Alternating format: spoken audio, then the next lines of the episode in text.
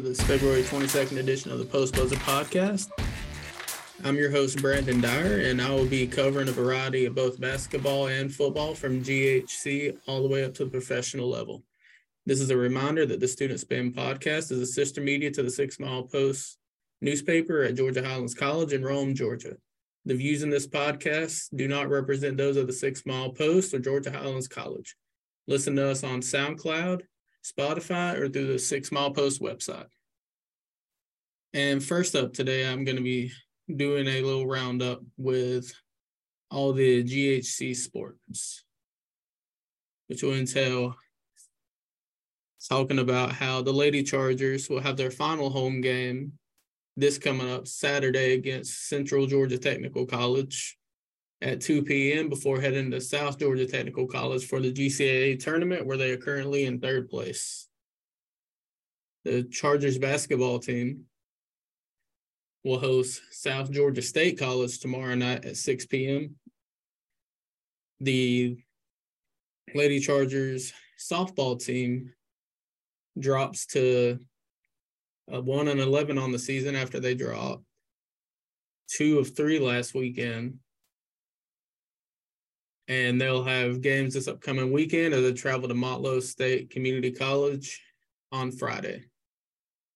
And the Chargers baseball team is sitting at nine and four and we'll be at the Rome Brave Stadium again this weekend, facing off against Wallace State Community College, Hanceville, and Chattahoochee Valley Community College Friday at 2 p.m. and 5 p.m.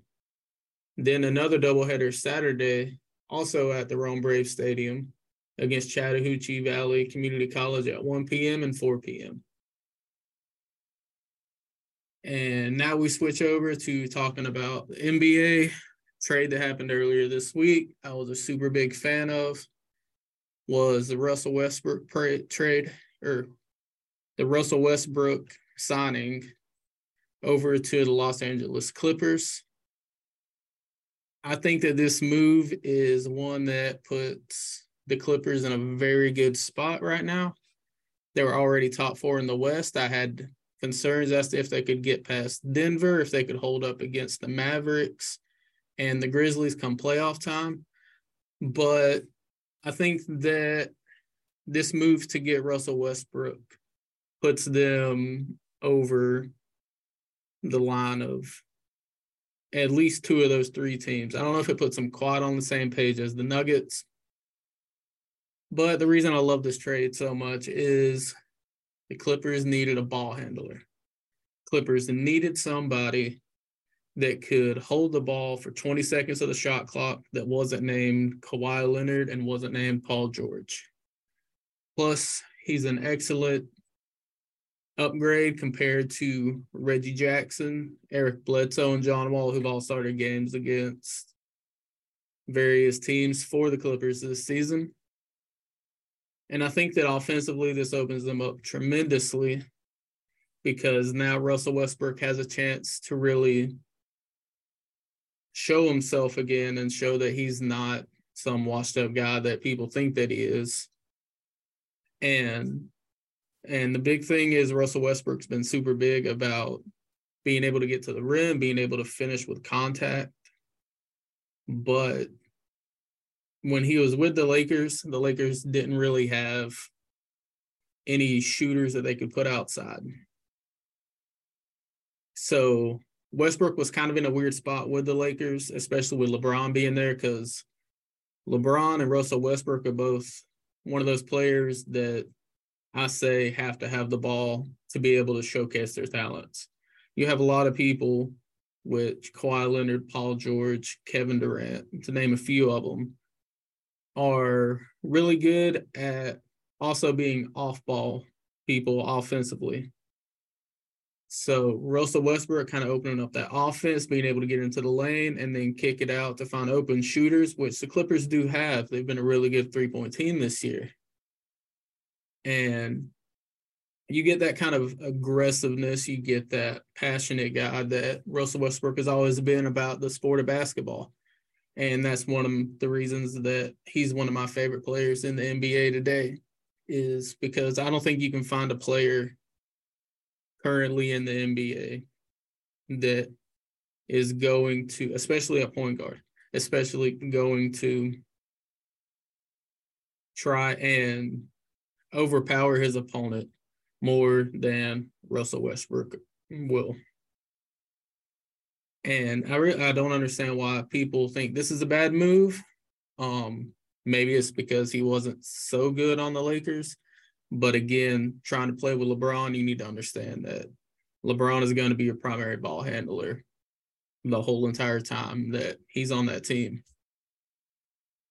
And then moving over also in the NBA is going to be over the All Star break. Anthony Edwards making headlines by saying that basically NBA players should play in games and not rest because what if this is a fan's only shot to see this player live and you're their favorite player and you wind up sitting out this game? Which we've seen a lot of older players have this stance. Not really a whole lot of new guys have come out publicly about it, which I mean, props to Anthony Edwards. He's started all 61 games for the Timberwolves this season. And I mean, with that mentality of players, you have to admire it. But again, there's a slim to none chance that any player in the league is going to wind up playing 82 games this year. Fact of the matter is, there's only three people in Isaac Okoro, Jaylen no- Nowell, and of course, Anthony Edwards, who's played in every single game that their team has played this season. And that's just kind of like how modern day NBA is. There's been a whole lot of adjustments. You go back 20 years and there was a grand total of 46 players that wound up playing all 82 games for their season for their team that season. And that was just kind of like a mentality that players had back then, which was I'm going to play every single game that my team has to play. You look at it 10 years ago, that number dropped down to 28 people that played in all 82. But again, you had 45 players that wound up playing at least 81, just only missing one game the whole entire season. Compared to now, as I said, three players out of 450 were 61 games in. That's 0.006% of all NBA players that have played in every game that their team has played this season. So I think that the NBA can really approach this in two different ways. I think that they can say, hey, trying to give us at least like a schedule on when you want to sit out so that you can at least announce it and we can tell fans, especially on road games. Because when you're traveling in the NBA, you play every team at home and you play every team on the road at least one time. So, say you have a game like the Hawks and the Lakers, for example. If LeBron James wound up sitting out that one game that the Lakers visited the Hawks, then those Hawks fans that also like LeBron James or those LeBron James fans that live in the state of Georgia really don't have another option on trying to see LeBron James in person. And again, the schedule thing, kind of letting them know what they have to go beforehand, I don't really think is something that could work with the NBA. I think that the best way to solve it would be to attack it as you can sit out games, but try and make at least 90% of them home games.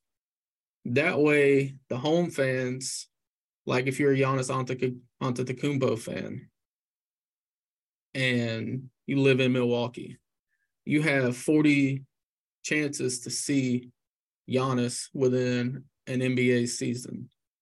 Whereas that away fan might only have that one game for the whole entire season to be able to see him. Now, whether the NBA can really do that or not, I just feel like that's a situation where it's getting worse and worse and worse players sitting out. And I feel like that's the best way that the NBA has to deal with that situation. And then moving over to sports for the NFL, we have my off-season quarterback predictions. And first up, I'm going to say Derek Carr. He's probably the one that you've heard about the most. Everybody has him going really anywhere, but somehow, some way, they have negative two in cap. But I think that he winds up with the Jets somehow, some way. Um, he seems like he'd be a really good fit for the Jets. He's a veteran quarterback that the Jets really need right now they're a quarterback away from being able to really at least make it to the second round of the playoffs. You've had the development of Quinnen Williams and you've had CJ Mosley really step up for the Jets this past season. And to get to that next level, I think they need a quarterback that, again, is a veteran. And Carr, he's proven that he's a good quarterback in some areas. And I think that's enough for him to convince the Jets to say, hey, come and sign me. Uh, again, cap wise, don't really know how it's going to work out, but they're if they like him enough, which I think they do, they will make it work. And I think Carr is going to be in a Jets uniform next year. Lamar Jackson, a lot of people have had him going to the Falcons. I've talked about why the Falcons don't want to do that. Um, so I have him going to the Raiders. And I think that the Raiders desperately need a quarterback in terms of their only option right now is the quarterback from Auburn that started the last two games for the Raiders this past season when they benched Derek Carr and he's not the guy for Oakland. Um, so they're going to be looking for a quarterback. And a lot of people talk about them trying to take Will Levis in the draft with their seventh pick. But I, I just don't think that they should try and put all that weight offensively on a rookie quarterback. I think that you're going to have to find you a quarterback that you're going to have to pay. And if you put Lamar Jackson and pair him with Davante Adams, Josh Jacobs, they'd be one of the best trios in the NFL at that point. And then I have Aaron Rodgers staying on the Packers. As much as Aaron Rodgers wants people to believe that he doesn't want to be on the Packers and he doesn't care, he wants to stay on the Packers team because there is not another team in the NFL that's going to pay him what the Packers are paying him right now. So he's going to have to take a pay cut wherever he goes. Um, then fact of the matter is, Packers really need a quarterback right now. They really fumbled the situation with Jordan Love this past season not allowing him to play the second half, I think. Um, you had the Packers who were not in a situation to make the playoffs at all, looked like they were going to be dead weight around the middle of the season. Would have been a perfect opportunity for Jordan Love to step in, show the Packers what he has, see what they have going on, see if they need to take another quarterback or what they need to check into.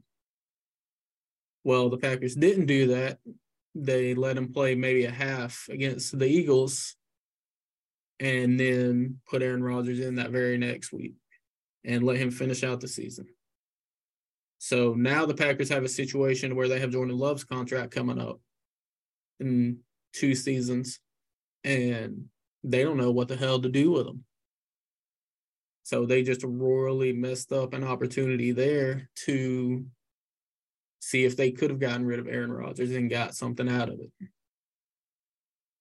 Daniel Jones, he stays with the Giants. Um, some people are saying he's asking for $45 million. That's not going to happen uh, anywhere. And he and his agent is going to have to realize that. I think that he could sign somewhere for 25 to 30 million dollars. I think that he stays with the Giants with that, and I think that the Giants let Saquon Barkley walk instead of franchise tagging him. But if you're in the Giants situation right now, you just made the playoffs. You were expected to be bottom five team this year in the NFL. You go, you make the playoffs this past season. There is no way in hell that I let both my starting quarterback and my starting running back walk the season after making the playoffs, especially the way that the Giants did, surprising everybody. So I think that the Giants find out a way to work out a contract with Daniel Jones, and they wind up having to part ways with Saquon Barkley because they're going to have to choose one of the two to keep. And last quarterback on my projections, Jimmy Garoppolo. Surprisingly enough, I think that the quarterback room over there in San Francisco, they're fine with having Trey Lance and they're fine with having Brock Purdy as a backup. Hell, they might even start Brock Purdy and have Trey Lance as a backup. But they're not going to feed out another contract to Jimmy Garoppolo. And that has me sending him to his old friend, Bill Belichick in New England. He knows that system from being Tom's backup when he started his career there. I know Belichick isn't really a fan of going and grabbing quarterbacks from free agency or anything like that. But I think that the combination of those two could mesh very well. Um, Patriots need a quarterback. Bailey Zappe, and Mac Jones just are not it for the Patriots at the moment. Uh, they had what I'm going to say the worst offense in the NFL. The only team that could possibly even compete with that one would be the Pittsburgh Steelers. But again, 49ers are not going to spend the money that Jimmy Garoppolo wants on a contract. I still think Jimmy Garoppolo is good. He's a good quarterback in the NFL. He could get paid. Okay. Uh, the Patriots have the cap space to pay a quarterback, and they have the defense to where you can bring in a quarterback that doesn't necessarily need to win games. They just need to be there to put up enough points to where they can win games. And I think that Jimmy Garoppolo is very good role quarterback for that. And with that, I say goodbye on this episode of the Post Buzzer Podcast. And I'll see you guys next week.